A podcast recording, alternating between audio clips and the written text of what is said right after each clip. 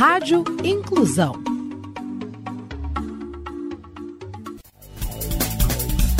Com a produção de Tereza Klein e Tainá Vieira, direção de jornalismo Daniela Scholl e subdireção Mirela Delia.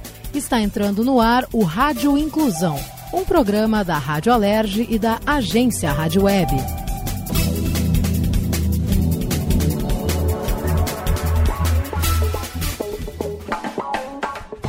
Comunicando Marcos Rangel.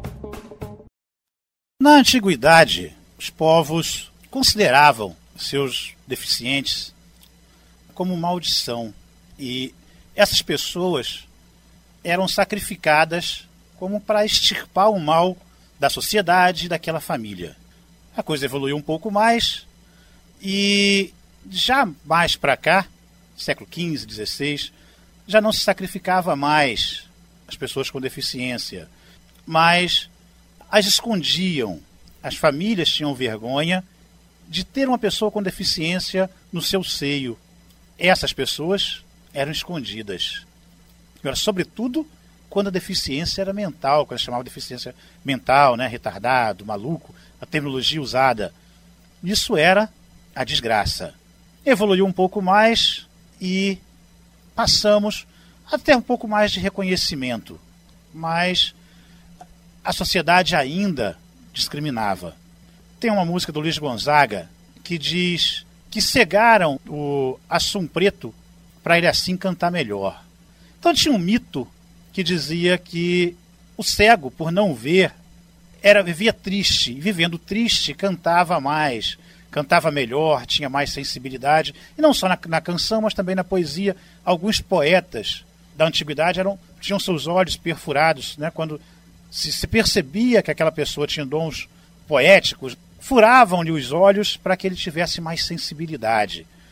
E são mitos que vêm permeando a nossa sociedade desde a antiguidade. Os índios também matavam seus deficientes porque consideravam um peso morto na tribo, porque todos tinham que trabalhar e um deficiente não era produtivo. Então, ele era morto. Da metade do século XIX para cá, a coisa mudou um pouquinho mais. Começamos a ser melhor vistos na sociedade, pelo menos em relação ao que era na antiguidade. E, mas isso também não foi de graça. Foi uma conquista que veio ao longo do tempo. Melhorou mais a nossa situação a partir da segunda metade do século XX. E aí começamos realmente a nos impor. Hoje, ainda sofremos muita discriminação, muito preconceito. E é para isso que estamos aqui hoje, iniciando esse programa que vai discutir essa relação da pessoa com deficiência e o legislativo e a sociedade. Todo processo inclusivo, ele é válido e é verdadeiro se partir do grupo afeto, do grupo a que diz respeito o preconceito. Então estamos aqui iniciando hoje esse programa que pretende ser mais um elo nas conquistas do nosso, de nossos direitos. Boa tarde, estamos iniciando o Rádio Inclusão, iniciando o programa de hoje, iniciando também essa série de programas aqui na Rádio Alerge. E vamos discutir aqui as questões ligadas à pessoa com deficiência, vamos trazer para essa discussão as entidades de pessoas com deficiência, vamos trazer os parlamentares envolvidos nos projetos e todos aqueles né, afetos as questões legais. Bom, também na sociedade, na, na, no legislativo, não existe só a legislação, projetos que falam, que dizem respeito diretamente à pessoa com deficiência, mas quase todos os projetos de lei existentes aqui, né, para a sociedade, dizem respeito a nós, porque somos cidadãos. Então, projeto que vai criar um polo esportivo, por exemplo, é importante que a gente esteja discutindo esse projeto, vendo a acessibilidade dessas dependências, desse espaço e interagindo com as autoridades. E se você quiser comentar os nossos programas, sugerir pauta, mande e-mail para radioinclusão@gmail.com, lembrando que rádio inclusão não tem acento. Hoje, como primeiro programa, eu trouxe para bater um papinho com a gente o deputado Márcio Pacheco, que é presidente da Comissão da Pessoa com Deficiência depois ele vai dizer para a gente o nome certinho da comissão, e que com certeza tem muito o que falar da sua atuação, da ação da comissão, como essa comissão atua, como é que é o elo entre as pessoas com deficiência, ou seja, aquelas alvo do legislativo, né, nessas questões, e a própria comissão. Vou dar então já uma boa tarde ao deputado Márcio Pacheco. Deputado, mais uma vez, boa tarde, prazer tê-lo aqui com a gente nesse primeiro programa para conversar e falar um pouquinho da sua história como deputado e da sua história também como presidente dessa comissão de defesa do direito da pessoa com deficiência. É isso mesmo o nome da comissão? Boa tarde, Marcos. Boa tarde, caros ouvintes. É uma alegria muito grande poder participar da inauguração desse primeiro programa e eu espero seja um sucesso, porque quando nós falamos de inclusão, estamos falando muito mais do que direitos, estamos falando de resgatar a cidadania, estamos, nós estamos falando de, de dizer à sociedade a importância de que antes de ser deficientes são pessoas. Pessoas que têm direitos, precisam de dignidade, precisam, têm deveres a cumprir e a sociedade precisa estar preparada para olhar a pessoa como um todo, tenha ela sua limitação ou não, porque ah, certamente todos, cada um de nós, temos as nossas limitações, deficiências físicas, intelectuais ou não, de mobilidade, mas há uma frase que norteia a minha, a minha trajetória, Marcos, que é ah, algo que eu aprendi convivendo com as famílias, com as pessoas com deficiência, com pais, com mães, com atletas, superatletas, enfim convivendo com quem não tem deficiência e também convivendo com quem, ah, de uma forma ignorante, entendia o direito da pessoa com deficiência muito mais como, uma, como um favor do que como um resgate. E eu costumo dizer que hoje deficiente é o espaço em que se habita e não a pessoa. Porque se todo o espaço estiver acessível, todo lugar for acessível, se toda a tecnologia estiver à disposição, na verdade se derrubam as barreiras e as limitações. Então, deficiente é o espaço em que a gente habita. Perfeito, eu acho interessante a sua colocação, né? Porque é, todos nós, na verdade, todos, sem exceção, temos alguma forma de deficiência. Né? Umas mais aparentes que outras, mas todos nós temos alguma deficiência, né? Então, por exemplo, quem tem medo de avião, é uma deficiência, claro que é uma deficiência. Né? Você tem medo de altura, de andar de avião, você tem medo de. de enfim, uh, são deficiências, cada um tem umas, umas são mais visíveis e aí elas são mais discriminadas do que outras, né? É verdade. Mas é, é, é importante que a gente reconheça também que cada um tem dentro das suas limitações, suas capacidades, sem dúvida, né? suas limitações e, sobretudo, que as pessoas com deficiência são seres humanos, é iguais, iguais sem tirar nem pôr a qualquer outra pessoa, né? a, a deficiência moral também existe. Essa talvez seja pior, né? É, mas é isso, eu acho que essa, é, esse entendimento que as pessoas deviam ter, deveriam ter, é muito importante. Marcos, é mais do que fazendo aqui um debate que eu gosto muito, mais do que eu concordo com você, a deficiência moral ela é gravíssima, mas tem uma palavra que para mim, se me permite dizer, a pior de todas as deficiências é a deficiência da atitude é a atitude do outro. Que ela passa a ser uma atitude imoral se for, é, pode ser uma atitude ilegal. A, ou seja, a maior barreira que se enfrenta hoje para que a pessoa com deficiência tenha a, a plena dignidade é a barreira da atitude, que precisa cair. Que precisa cair no ser humano de um modo geral. Né? Essa, esse preconceito que é a barreira do olhar o outro, como você mesmo disse, como um ser humano igual, que merece toda a dignidade. Né? E por isso a pessoa com deficiência, a ela perpassa todas as outras realidades que poderiam ser chamadas na sociedade como direitos das minorias. Por quê? Porque o negro, que tem lutado pela, pela, no combate ao preconceito já há muitos anos, desde a da, da, da escravatura, e hoje ainda se impera, infelizmente, há, há muitos casos de preconceito contra o negro, a pessoa com deficiência é negro, também é negro não é? o, a, o que luta hoje pelo direito LGBT, pessoa com deficiência também é defende a, o, o LGBT porque também tem gays, homossexuais, pessoas com deficiência. Você encontrará pessoas com deficiência, crianças que precisam ter no ECA o direito da criança, mas são deficientes. Você encontrará idosos, você encontrará aqueles aonde o direito deveria defender como minoria, mas a pessoa com deficiência ela perpassa todas elas. Exatamente, ela permeia todas Ela permeia os... todas é. elas. Então Exatamente. ela não pode ser tratada como minoria.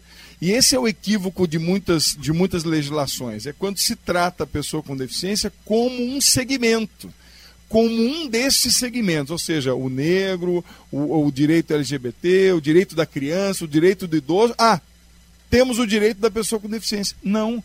A pessoa com deficiência ela é tudo isso, porque ela tem que ser encarada como uma sociedade no geral.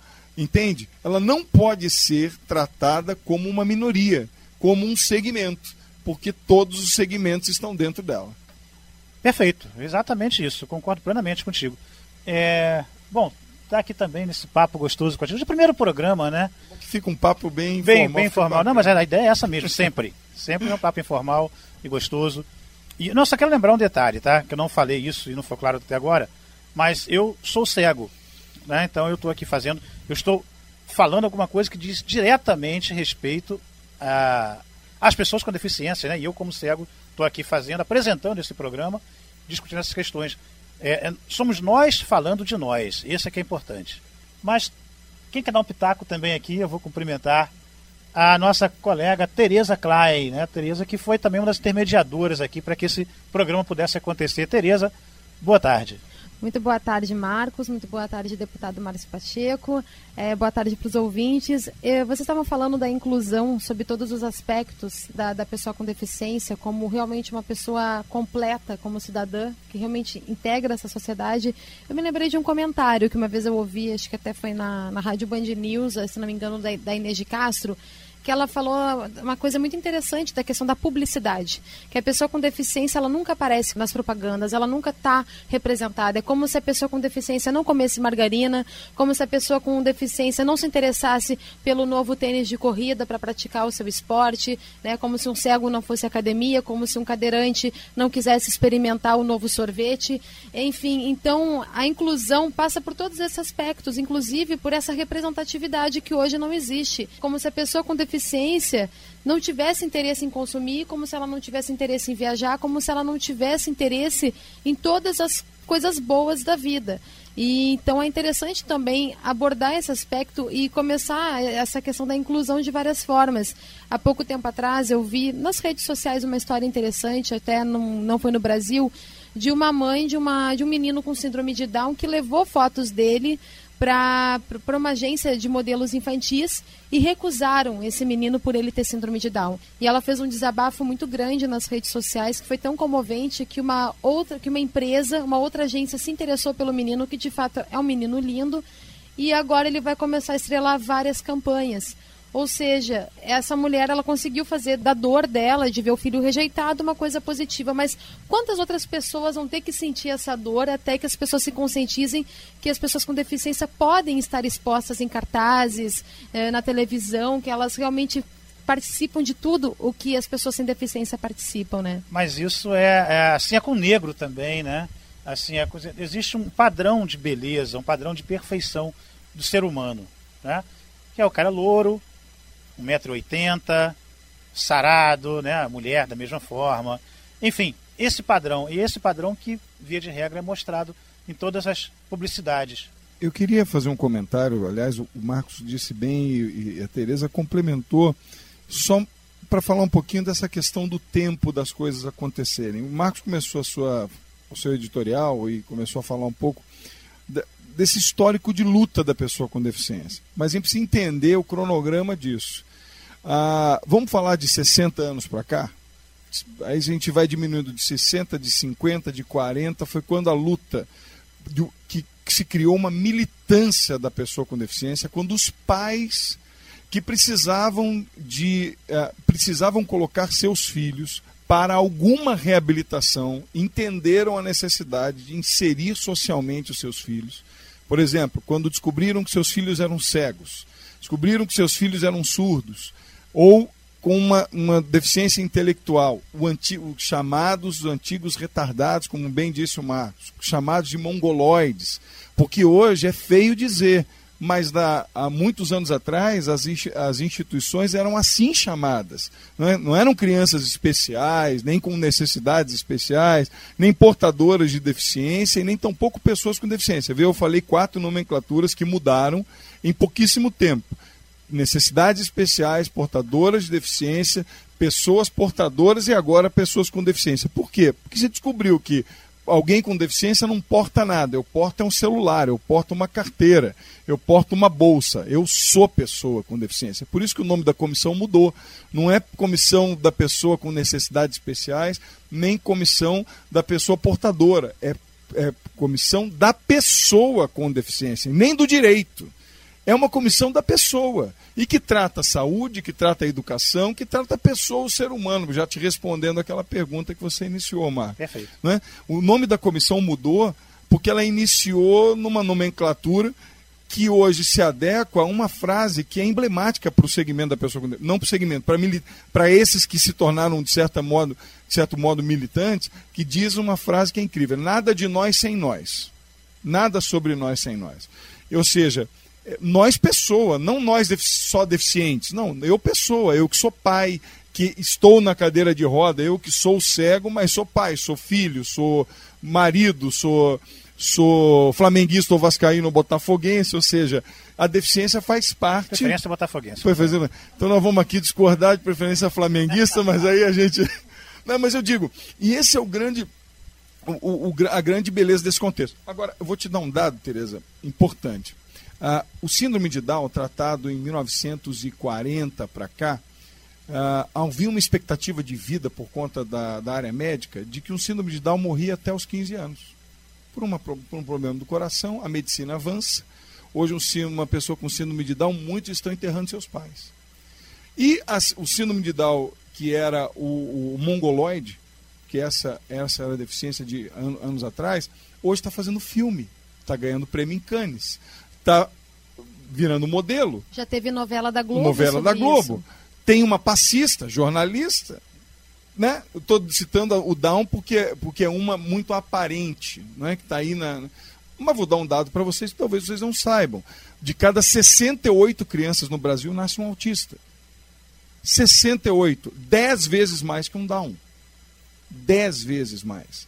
Portanto, a deficiência, essa que muitas escondidas e com uma e, e, eu não estou dizendo aqui minorando o, a, a, dificuldade de se conviver, por exemplo, com uma deficiência intelectual, como é o caso do Down, mas que por ser Down é aparente. Então todas as pessoas olham, por exemplo, e dizem: nossa, que criança bonita ou bela. Pois bem, o autismo não é visível. E como então você convive com uma mãe que está no shopping com uma criança com uma deficiência intelectual como o autismo, né? e aquela pessoa que está do lado diz assim: que menino mal educado Pior é esse pai que não dá educação para ele. Mal sabe aquela pessoa que está fazendo esse comentário, que está se tratando ali de um pai que não consegue dormir porque seu, seu filho grita até quando vai tomar banho. Então, é essa barreira que nós precisamos derrubar. E aí a publicidade, que não vou muito longe, para a Olimpíada, para Pan-Americano de 2004. Se eu errar a data, me perdoem. Muito bem. A Unimed, eu não tenho medo de falar, nenhum tipo. A Unimed retirou o patrocínio do para Pan-Americano, porque deu o patrocínio para o Pan-Americano, retirou para não vincular os deficientes à sua marca. Eu lembro dessa história. Lembra disso? Lembro. Sendo Eu... que é, é uma empresa ligada à saúde. Lembra... Exatamente. É, Lembra disso? É chocante. Exato. A Unimed retirou o patrocínio, deu o patrocínio. Flávio Canto, na época, grande atleta brasileiro, grande. Eu tenho profundo orgulho de ver o Flávio fazer um trabalho social se machucou, e Daiane Santos também, um helicóptero pegou os dois no Pan-Americano e o levou para o tratamento. Um atleta argentino deficiente físico morreu num hospital público do Rio de Janeiro porque não teve atendimento da Unimed no mesmo dia. Então, por quê? A publicidade, hoje não. Isso de um tempo para cá, por causa do Marcos, né? dos, dos homens e mulheres, que se, dos, das pessoas com deficiência que decidiram lutar por aquilo que que desejam, hoje os, os, a, publicidade começa a mudar. Alguns para-atletas, alguns atletas já estão aí tomando posições importantes que fazem com que as pessoas deixem de ter pena e, e passem a olhar como um incentivo. Né? Eu, por exemplo, eu Ah, eu, minha deficiência, eu tenho uma deficiência capilar severa, uma brincadeira aqui, né? Tem aquela deficiência capilar severa. Eu estou ficando também com ela. É, pois é, eu tenho, mas eu quero dizer o seguinte, eu sempre sonhei ser jogador de futebol, é, quando eu era muito pequeno, fui goleiro de um, de um clube chamado é, São Bento, na minha cidade. Só que com a minha altura, 1,75m, eu percebi que eu não podia ser goleiro. Ou seja, eu sou deficiente para aquele espaço. Eu me tornei deficiente para ocupar aquele lugar porque aquele lugar não estava mais pronto para mim. Então, apesar de eu não ter, né, de eu achar que não tinha uma deficiência, não, não, não, deficiência visual, ser cego ou surdo, ou uma deficiência que me fizesse ser cadeirante, para aquele lugar eu estava absolutamente deficiente. Eu não estava mais pronto para ocupar aquele espaço. Perfeito. Né? Então é contra isso que a gente tem que mudar. Exatamente. E é isso, para isso, né, que a proposta nossa aqui é essa, né, estreando esse programa hoje, inaugurando esse programa hoje aqui na Leste, casa legislativa e que é do povo, né? É do povo, a casa do povo. Então estamos aqui dentro, na Rádio Alerge, com essa proposta de discutir o que se é, é, é discutido aqui dentro, com as entidades afins né, com os projetos. Corrigindo um erro que cometi, a, a Tereza, que falou com a gente agora, Tereza, você é da agência web, é isso? É, eu sou da agência Rádio Web, que é a agência de notícias que, que faz a Rádio Alerge, né? Então, é, digamos, ela dá o apoio técnico e oferece a repórter, que sou eu. Né? Legal. Né? Então, a Tereza foi uma das entusiastas da, da, do nosso projeto aqui da ideia. Quando eu cheguei, conversei com ela e tal. E está aqui hoje concretizando, né?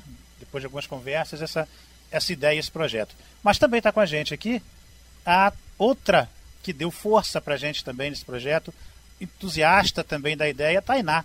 Oi. Tainá, que é daqui da comunicação da LERJ, é isso, Tainá? Isso, sou da boa, comunicação boa social da LERJ. Boa tarde, Marcos. Boa tarde, deputado.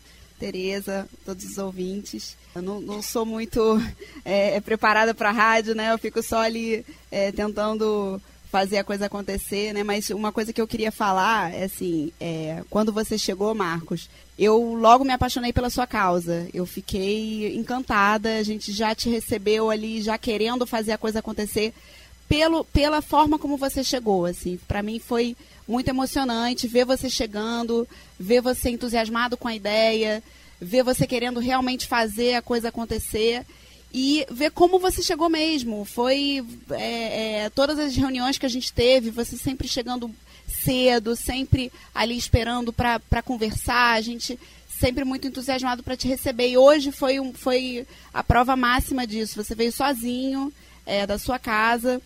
As outras vezes você estava com a sua filha tão, tão querida, tão, tão fofa te acompanhando. E hoje você veio e aí e, e, a gente se falando durante a semana, você atendendo o telefone, falando: Oi, Tainá, sem mesmo eu ter te falado, oi, aqui é a Tainá. Ele já atendia o telefone. É, sabendo que, que era eu. Eu falei, mas como é que você sabe que sou eu? Como, peraí, me conta como é que você responde e-mail tão rápido. Eu te mando, você responde em cinco minutos. Me, me diz como é que é isso, assim, é muito. E, é, e, é, e, e, just, e justamente foi uma coisa que me, me, me deixou muito, muito surpresa. Como você como, como a pessoa com deficiência, uma pessoa completamente independente. A Tereza hoje também contou uma história de que levou uma, uma senhora que era cega pro shopping, ela que desceu, estava perdida na rua. Ah, será que você pode me ajudar e tal? A Tereza levou. E aí ela estava sozinha, uma, uma, uma, mulher sozinha na rua, não era do Rio, resolveu ir para pro shopping. E, e, e por que que a gente, né é, considera isso uma coisa tão uau, que, que coisa louca, né? Não, é, é, realmente. O Marcos é cego desde, desde adolescente, desde já não enxergava é, bem, né? É, eu nasci com glaucoma, com né? Glaucoma, com a deficiência visual, mas eu acabei de ficar cego com 14, 13 para 14 anos. E é impressionante. Para mim, eu fiquei realmente impressionada com esse novo mundo que eu estou conhecendo através desse programa que está que a gente está gravando hoje o primeiro. E estou muito feliz, muito orgulhosa de estar tá fazendo parte disso. Pois é, espero, né? A ideia é que não só você, mas quem ouça esse programa também tem essa mesma impressão que você, né? Também tem esse mesmo impacto e, e fique comece a ver as pessoas com deficiência de uma outra forma, com outros olhos. É, Marcos, né? inclusive a gente comentou exatamente isso, né? A maneira como, como tu te posiciona, né? Como uma pessoa independente, que resolve a tua vida, enfim. Inclusive achei interessante que a sua esposa também é cega e vocês criam uma filha juntos, né? É a minha ex-esposa, né? Ah, enfim. É, eu já casei quatro vezes. Então, olha né? só, casou quatro vou vezes. Quinto, vou pro quinto. Não pros quintos, mas pro quinto. Mas enfim, de qualquer forma, a gente está a gente tá aqui rindo, mas é que é interessante que as pessoas que estão nos ouvindo saibam que uma pessoa com deficiência ela pode fazer tudo. Pode ser independente, ela pode ter a vida dela, criar filhos. É porque a gente comentou um dos assuntos nas nossas reuniões, quando a gente elaborou esse programa, que durante muito tempo existiu o termo inválido, para se referir às pessoas com deficiência. Ou seja, fulano ficou inválido, fulana teve um filho que nasceu inválido. E olha como essa, essa visão, graças a Deus esse termo não é mais usado, mas durante muito tempo foi, como isso carrega, né? É uma carga muito pesada. Eu não sei se é, é só a carga, a palavra tem muito poder, né? Então, hum. quando fala inválido, o que é inválido? É uma coisa que não vale. Inválido significa não vale. É, eu não sei se vocês tiveram oportunidade de participar de alguma prova na Paralimpíada. Né? É, eu eu tive, por conta das questões do Estado, o Estado está passando essa crise enorme, por, por, questões pessoais e de, de opiniões de mandato, eu fiz uma. obstaculizei a minha participação na Olimpíada, porque eu achava que instituições que lutam pela causa da pessoa com deficiência, que cuidam de criança, sem receber há 12 meses, sem né, receber contratos do governo, há quase 12 meses, e o governo fazendo a Olimpíada, eu fiz o meu, meu manifesto pessoal e não fui à Olimpíada. Mas na Paralimpíada eu fui. Fui credenciado pela comissão e fui.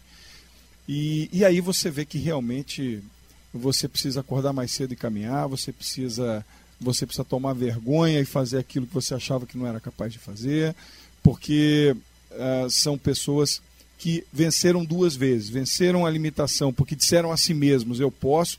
Imagina quantos homens aí estão tentando casar uma vez, o Marco já casou quatro. Então, então é verdade, mano? dizer, casar é bom, já é, casei quatro é, vezes. E é, vai então, para quinta, né? vai para o quinto. Né? Então, uh, ou seja, dá, dá certo. Não, não, não, não, pensa que você não vai conseguir, não, vai ficar para titio que dá certo. E aí, uh, eu me lembro de uma história que, dessas muitas, eu, eu presido a Comissão da Pessoa com Deficiência desde, desde que eu sou vereador em 2004. Fui vereador duas vezes na cidade do Rio de Janeiro e fui presidente da comissão os dois mandatos e eu estou no meu segundo mandato de deputado e presido a comissão desde o primeiro. Então essa é a minha causa principal desde que eu entrei na vida pública em 2004. Então eu o meu maior presente foi conviver, Marcos. Foi conviver e ouvir, foi aprender com os pais, com as mães, com as pessoas com deficiência, com os atletas, com aqueles que se sentem inválidos, com aqueles que não aceitaram as suas deficiências, aqueles que ficaram deficientes e que não aceitam, não aceitam conviver com a deficiência, aqueles que ficaram deficientes e agradecem por ela e dizem: "Olha, eu só sou quem eu sou por causa da minha deficiência". Eu conheço pessoas, olha, que, brinca, brincadeira dizendo o seguinte: ó, graças a Deus perdi minha perna. Oh, deputado, ah, na minha família somos quatro irmãos. Hum. Somos dois cegos né, e dois não cegos. Os únicos a ter ah, um nível é, superior na né, faculdade, eu e meu irmão, que é cego também. Tá vendo? Então. É... Que, aliás, o senhor conhece, é o Climério. Climério Rangel Climério, da, da, União dos Cegos. Da União dos Cegos. Meu irmão. Poxa, que honra. Então somos um grande lutador. exatamente Conheço nível muito superior. Climério. Que, aliás, a União, como aliás, eu quero fazer uma crítica, como a União tem passado assim uma, uma, uma, dificuldade enorme a maneira com que o Estado tem olhado a União, que tem um trabalho belíssimo. Agora, lembra, eu quero lembrar de uma, de uma, uma historinha que eu, para você ver, Tereza, Tainá, como é que tem que mudar a cabeça das pessoas. A filha de um, de um presidente de uma associação que lida especialmente com o esporte, ela nasceu nesse ambiente. Então ela viu, ela sempre cresceu vendo os atletas, vendo as pessoas, convivendo com as pessoas com deficiência. Pois bem, um dia ela chegou na escolinha dela, passou um menino e, e a escolinha dela é uma escolinha de inclusão, cinco aninhos, e um garoto de cinco anos na cadeira de roda passou perto da piscina e ela inadvertidamente empurrou o menino na piscina, com a cadeira e tudo. Foi chamado ela e o pai e ela muito triste, o pai, a diretora, você sabia que você não pode empurrar, empurrar a menina na piscina? Por que, por que você empurrou na menina? Ué, porque todos nadam. Por quê? Porque na cabeça dela, que é cresceu natural, comum, né? vendo os é, atletas, é. os superatletas é. nadando, os superatletas, para ela, todos os de cadeira de roda nadam. E quando ela chega no aeroporto de manhãzinha, pequenininho, ela olha o símbolo da pessoa com deficiência e ela não diz pessoa com deficiência, ela diz papai, banheiro do atleta.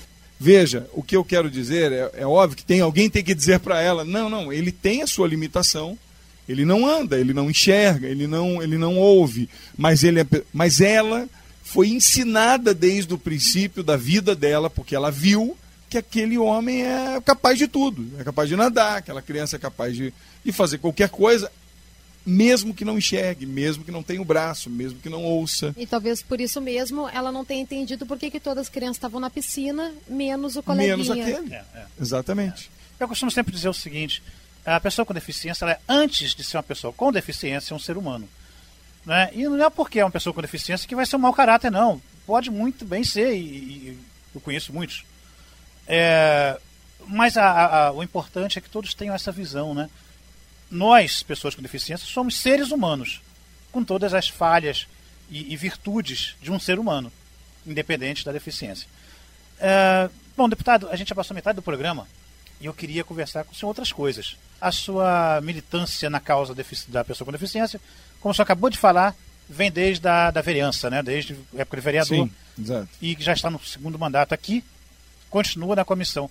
É, de onde vem, então, esse seu interesse pela questão, pela causa da pessoa com deficiência? Bom, essa é uma história, ao mesmo tempo, uh, muito dolorida, muito verdadeira e que aconteceu no início do meu mandato. Eu tinha alguns dias de mandato de vereador iniciando meu processo. Como eu sou advogado de profissão, a gente tenta fazer um processo de aprendizado no legislativo que é diferente do judiciário. Então eu estava iniciando ainda, tateando o legislativo municipal, quando eu fui abordado no meu gabinete por uma senhora, uma moça, uma jovem senhora, que trouxe uma tragédia. Ela me, me abordou dizendo que o seu filho estava hospitalizado em estado grave em que ele teria sido molestado gravemente numa instituição que cuidava dele. E essa instituição era a fatídica, famigerada Clínica das Amendoeiras. Clínica das Amendoeiras em Jacarepaguá, aonde o seu filho passava o dia, e aí sim eu descobri, ele era um deficiente intelectual de 24 anos, não falava, mas tinha suas funções motoras preservadas e ele então, um profissional de saúde tentou molestá-lo sexualmente e ele reagiu, então ele foi ferido com um instrumento de, de ferro gravemente por esse, esse profissional e foi levado em estado grave para o hospital. Quando essa mãe me fez a intervenção, uma frase me chamou muito a atenção: Esse é o meu bebê. É o meu bebê, ela dizia o bebê de 24 anos, era o bebê dela. Bom, minha mãe me chama de bebê até hoje, né? Meus 41. Então, mas ela dizia, ele só tem três anos. Intelectualmente, era a previsão do laudo do que o médico sempre dizia. E eu tinha, na época, meu filho tinha três anos. Então ali foi o, o nasceu dentro de mim uma, uma necessidade vocacional de determinar que o meu mandato, a partir daquele dia, fosse voltado por essa causa porque ali eu fui encandecido por uma ira profunda pelo aquele profissional de saúde. Nós prendemos ele e fechamos a clínica na época e salvamos o garoto. Então, a partir daquele momento, Marcos, eu, eu pedi, eu fui até o presidente da comissão, eu, o presidente da Câmara Municipal e pedi para ser o presidente da comissão da pessoa com deficiência. E ele me disse assim: Mas ninguém quer isso. Por que, que você quer? O que, que você entende disso? Eu digo: Nada. Ainda nada. E eu passei a ser um estudioso na causa. Hoje muitos projetos de lei são meu. Eu fui vereador, duas vezes presidente da comissão, fui secretário municipal da pessoa com deficiência na gestão do Eduardo Paes, na primeira, e presidente da comissão até aqui. E aí, então, na verdade, esse caso me fez adentrar profundamente na militância. Bom, você pediu, falou que pediu para ser da comissão. Conta para a gente um pouquinho agora esse, esse, esses bastidores. É, como é constituída uma comissão? Qual, né, seja lá qual for, mas como é que é constituída uma comissão dentro do legislativo? Primeiro nasce do interesse pessoal de cada parlamentar. Ele se disponibiliza, ele se coloca à disposição ah, junto ao presidente da casa, junto do colegiado, dizendo e manifestando claro e abertamente o seu desejo de participar da comissão temática. Ah, salvo quando as comissões são ah, estritamente técnicas, onde, obviamente, os próprios parlamentares identificam uns nos outros uma especialização para participar, por exemplo, da Comissão de Justiça, Orçamento, Tributação. Por exemplo, ah, alguém que tenha uma inclinação um pouco mais jurídica, como é o meu caso, eu sou membro da Comissão de Tributação e Justiça, da Comissão de Tributação do Estado aqui da LERJ. Eu sou membro da Comissão da Pessoa com Deficiência, mas também sou membro da comissão, sou suplente da comissão de educação. Você pede para entrar e vai se encaixando conforme a participação e a necessidade de trabalho de cada um. Entendi. Aqui na LERJ, quantos membros são a comissão? São cinco membros efetivos e mais cinco suplentes. Como é que tem sido até hoje a atuação da comissão? Onde que a comissão atuou concretamente a nível de projeto, a nível de atuação extra-assembleia? Por exemplo, uma secretaria X está cometendo alguma ilícito contra uma legislação com pessoa com deficiência, enfim. Como é, como é que a comissão age? Quais os limites da comissão? Ok. Marco, primeiro, ah, quando eu assumi a presidência da comissão, ah, no, no mandato passado, havia uma, um desejo importante de remodelar o trabalho da própria comissão para que ela não fizesse, ela não fosse só, só uma comissão passiva, que é importante, ou seja, a população procura a Alerj para reivindicar direitos e através da comissão ela pode conhecer seus direitos, pode reivindicar através ah, de comissões, por exemplo, de luta de defesa do consumidor ou da questão de saúde, você pode ah, ajudar essas pessoas. Então, ela tinha um trabalho passivo.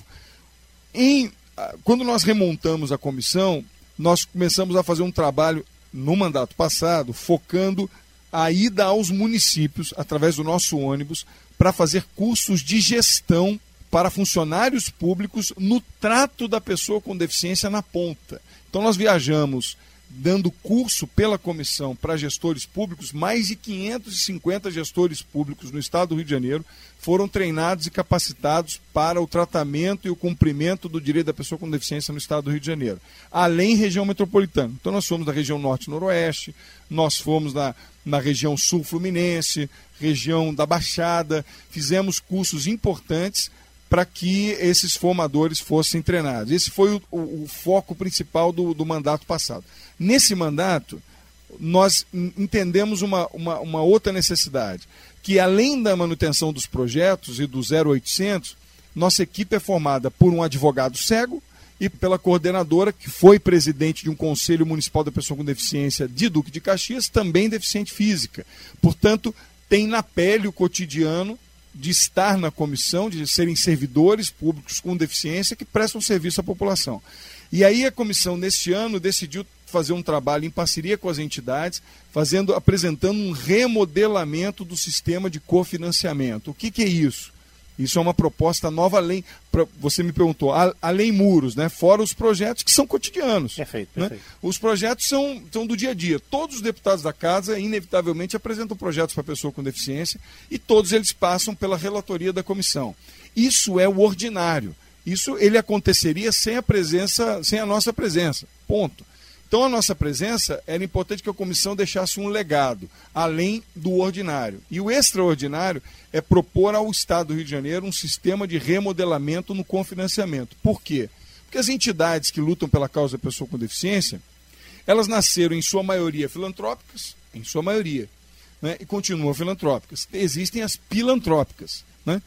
E muitas, né? E muitas, né? Mas tem as filantrópicas. E as filantrópicas foram chamadas pra, através de edital para cumprir um trabalho que deveria ser do Estado, e o Estado não tem capacidade técnica nem de equipamento para cuidar de crianças, de adolescentes e de idosos com, com deficiência, e chamam essas instituições.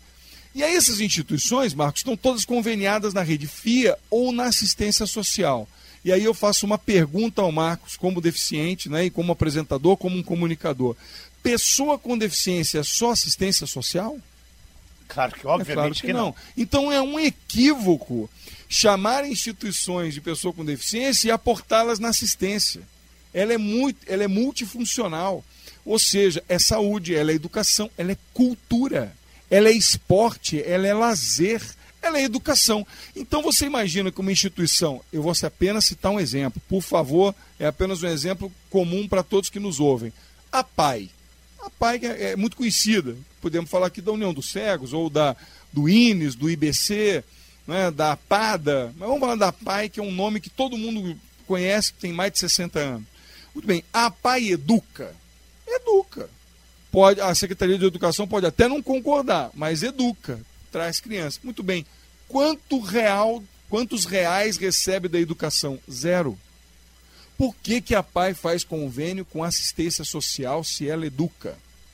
Por que, que a instituição X que trabalha reabilitação motora recebe dinheiro da assistência e zero da saúde se ela faz reabilitação. Então é um equívoco. É preciso, era preciso que se apresentasse ao Estado um sistema de remodelamento desse cofinanciamento. É, isso, na verdade, tem aquele conceito né, que a gente precisa ser é, é, é tutelado, é, ter uma assistência.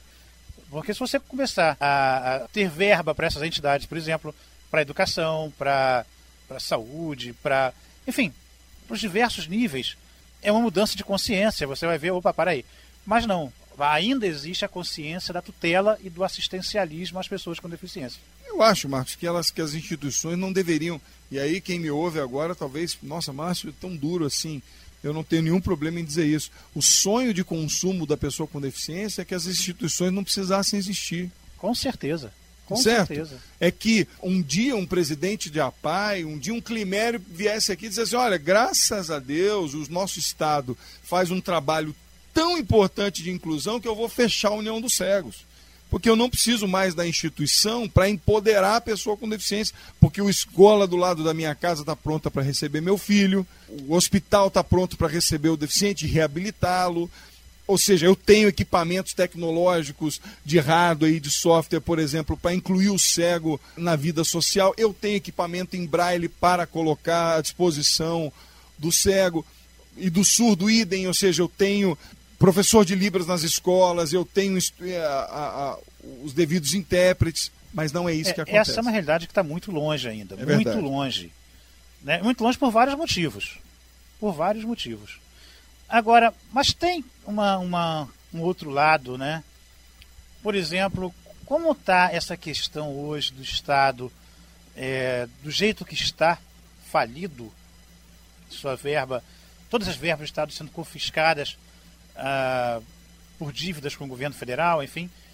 Por exemplo, vamos colocar uma questão vital para aquelas pessoas que necessitam de medicamento para saber, como por transplante e outros mais. Como é que está hoje uh, o Estado em relação a isso? Olha, Essas Mar... entidades, né, de, essas pessoas ou pessoas físicas mesmo? Eu estou muito preocupado com o que está acontecendo. O PSC já se posicionou e eu sou líder do PSC. Nós queremos que o Estado floresça, ajudamos o Estado, votamos matérias apoiando o governo no início do, do, do governo, no início do ano, ah, apoiamos os, os processos de isenção, justamente acreditando que esse modelo, e com uma boa e responsável gestão, faria com que evitasse esse colapso. Mas não foi feito isso. Ah, não se fez uma previsibilidade a respeito da perda dos royalties e não se olhou as pessoas, se gastou demais, se se analisou, como você bem disse, se olhou muito mais obra, muito mais infraestrutura do que cuidar das pessoas, está faltando remédio, falta atendimento. Mas o Estado, ele tem uma, uma. E essa é a minha pergunta, né? Eu quero fazer essa pergunta olhando a importância de um Estado que deve tutelar usando a sua palavra. Pois bem, antes de fazer um, process, um, um processo de recess, um processo de recessão, chamando e acabando com programas que vão afetar o mais carente, o pobre, vão acabar com o remédio das pessoas com deficiência. Por que, que não chamaram os mais abonados? Por que, que não chamaram as grandes indústrias? É? A Coca-Cola tem uma dívida de 300 milhões com o Estado e querem cortar o restaurante popular. Aí eu pergunto por que, que não chama Coca-Cola e diz: vem cá, meu querido, você deve 300 milhões, então você vai pagar os remédios que estão faltando. Parece esdrúxulo o que eu estou dizendo, mas se é calamidade pública, tudo, todo esdrúxulo pode ser possível. Não, mas é, será que, é válido, né? é tudo... será que a Coca-Cola, toda poderosa Coca-Cola, não pode se responsabilizar, como um exemplo que o Marco acabou de dar, pelos remédios para transplantes? Ah, não, não pode, porque a indústria, sim, aí para não ferir toda a poderosa Coca-Cola, eu vou tirar o remédio dos transplantados, eu vou tirar o restaurante popular do mais pobre. Então é, o Estado tem que ter coragem para fazer isso, para chamar esses à responsabilidade. Não é? O PIB do Rio de Janeiro é enorme, as pessoas são riquíssimas, tem gente que tem 5%, 5 das pessoas que vivem, 5, 10% das pessoas que vivem no Rio de Janeiro, detém a maioria da riqueza. Se a calamidade pública é de todo mundo, então quem mora aqui tem responsabilidade. Por que, que essa conta vai cair no aposentado? Por que, que essa conta vai cair no, no, no pensionista? Por que, que vai cair sobre o deficiente que está sem atendimento? não é porque o Marcos disse bem, eu quero repetir. Aquela criança que estuda na PAI de Itaperuna, que o pai não tem aonde deixar e a pai, inclusive, é a única que dá a refeição para aquela criança, se a pai fechar, aquela mãe, e eu já ouvi essa frase, Marco, me perdoe, ela é dura, eu já escutei uma mãe de autista dizer a seguinte frase aos prantos: Eu oro todo dia para meu filho morrer antes de mim. Porque se eu morrer, meu filho será absolutamente abandonado pelo Estado. Olha que vergonha. É, é, é uma vergonha, mas é, é, é a realidade, né? Bom, a gente está chegando no finalzinho, né? tinha muito papo para a gente levar ainda. Eu volto se quiser numa próxima, oh, porque o papo é bom e eu curto muito. Com certeza, eu quero, eu quero agradecer aqui, fazer alguns agradecimentos, inclusive ao senhor deputado, né, por ter. Quando o primeiro papo que eu tive lá na, na comunicação, é, sugerido que fosse procurar o senhor para dar um aval e tal, para a ideia, enfim, e o senhor foi prontamente aceitou. Mas eu quero te agradecer, mas quero também te dizer que se tiver que um dia pegar no seu pé, eu vou pegar, tá? Por favor, fique à vontade. um dia fazer cobrança. Fique à vontade. Deputada, a comissão, vamos Estou lá. à disposição, agir, vamos... isso mesmo. Entendeu? A gente vai estar tá aí cobrando também. Claro. Né? E também coloco o programa à disposição da comissão para divulgação de eventos, de é, denúncias, enfim, do que for preciso. O Obrigado. programa está à disposição aqui. Muito obrigado a você, Marco. Parabéns pela Assembleia, parabéns pela iniciativa da Tainá, da Tereza, a sua, de se colocar à disposição, ah, para também chamar as pessoas a ouvirem esse tema, que eu repito, não é um tema segmentado, é um tema que faz parte para toda a sociedade. Eu sempre costumo dizer que se ah, todas as, todas as pessoas convivem com pessoas com deficiência, mesmo os que não, os que não sabem. Por um exemplo muito simples. É impossível que uma pessoa que more num, num, num, num apartamento de prédios não tenha como vizinho um idoso que não se locomove mais como deve, deveria se locomover. Ou seja, todos os ambientes que todas as pessoas com ou sem deficiência habitam têm uma pessoa com deficiência. É, e quando a gente pleiteia né, a, algumas condições para a pessoa com deficiência, ela, na verdade, é para toda a sociedade. É o desenho né? universal, uma, né? Exatamente. Uma calçada certinha, por exemplo, a Tainá de sapato alto vai cair, é, isso ali, né? A Tereza lá com, com o cachorrinho dela vai... né? A senhora com carrinho de neném. Bom, enfim, né? é uma cidade preparada para todos. E é isso que a gente pleiteia realmente e a gente espera que um dia, não sei quando, a gente possa... Que esse programa deixe de fazer... É, de, de ser útil, né, de ser necessário, e como o senhor falou, deputado, as entidades também não precisem mais nos representar. É, e só fazendo um parênteses, né, quando a gente estava pensando o nome do programa, é, um dos nomes, que até foi o nome que sugeri, foi para todos, né? Porque exatamente isso, né? A calçada que é boa para um cadeirante, para um, um, um cego, vai ser boa para todo mundo. O restaurante que tem uma rampa de acessibilidade, que tem um cardápio acessível, que até a lei que entrou em vigor no dia 9 de novembro no, no Rio de Janeiro foi sancionada pelo governador de cardápio acessível, é boa para todos. É boa para quem não enxerga, é boa para o idoso que já tem dificuldade de ler letras pequenas. Enfim, é uma sociedade que realmente todos saem ganhando. E a parte dos agradecimentos, a gente acabou esquecendo também de agradecer a Vivi, assessora aqui do deputado, que também abraçou essa causa. Você. A diretora-geral de comunicação, a Daniela Scholl, que, que, claro, foi quem deu aval também, final, para a gente conseguir perfeito. fazer, né? E também a subdiretora de comunicação, a Mirella Delia, que enfim, a gente está vivendo tempos difíceis de muita correria, né? Mas que ela também super abraçou essa causa. E eu acho que o mote desse programa é justamente dizer para as pessoas que não é só para quem de tem deficiência ou para quem tem um familiar, um amigo com deficiência. Que a deficiência é um assunto de todos, que esse é um assunto que é para todos, né? Exatamente. Bom, eu ia chegar em você também agora, Tereza, também te agradecendo. Não, eu ia te agradecer. Não, ótimo. É sempre, sempre teve intervenção bem, bem, bem colocada, bem feita. Eu ia também te agradecer né, pelo empenho, pelo interesse na proposta, como eu falei agora há pouco aqui. É, e eu senti isso de cara em vocês. Eu, eu, até comentei com a minha filha que veio comigo. Falei, Nossa, assim, achei tão, tão legal a recepção da, da, do projeto, da ideia. E eu fiquei muito feliz. Então, brigadão mais uma vez também por, essa, por esse apoio, por esse interesse. A gente que agradece a presença do deputado, a presença, enfim, de, de todo mundo que de alguma forma fez esse projeto sair do papel. Tainá também, brigadão também, mesma coisa da Vivi, né? Mesmas palavras para Vivi, o Tainá também nos recepcionou também aqui e, e, esse interesse, e eu perturbo a Tainá todo dia, ligo para ela, Tainá, e aí, já saiu, e a vinheta? E a... Tainá, brigadão, valeu. Eu tô super empolgada e, e, agradeço por você ter aparecido nas nossas vidas. Muito obrigada, Mar. Legal, Tainá. Também agradecer a Vivi uh, e dizer, Vivi, que a gente vai estar muito junto agora aí. É, espero, né? Até ser abastecida a pauta do programa pela comissão, que eu acho que vocês têm. Estamos à disposição para material para isso. isso, né? Para a gente discutir aqui. Então, vou contar também com vocês, né? Para sugerir pauta, enfim, tá fazendo esse trabalho com a gente aqui. Agradecer ao companheiro, ah, a Mirella também, Mirella, caramba, a Mirella também foi um doce de pessoa também, que né, super abraçou também a causa. Uh, a administração da casa, né, que permitiu a, a... Então, agradecimento a todos e nosso companheiro de operador, quem é o operador? Zé Carlos, brigadão também pela força. E agradeço a você que esteve com a gente até agora. E vamos trocar ideias, né? Isso é importante. Eu quero que esse programa não seja daqui para aí, mas que seja daí para cá também, que vocês possam intervir, participar, sugerir pauta, fazer questionamentos. O programa é para isso. O programa é para troca de ideias. Se não for assim, não compensa. O programa está no ar. É, é, importante esse retorno de vocês. Vocês que ouvem, vocês que têm, é, você que tem parente, que tem filho, que tem amigo, que tem, enfim, alguma pessoa com deficiência em casa, como disse o deputado, se não tem em casa uma pessoa com deficiência, tem um vizinho.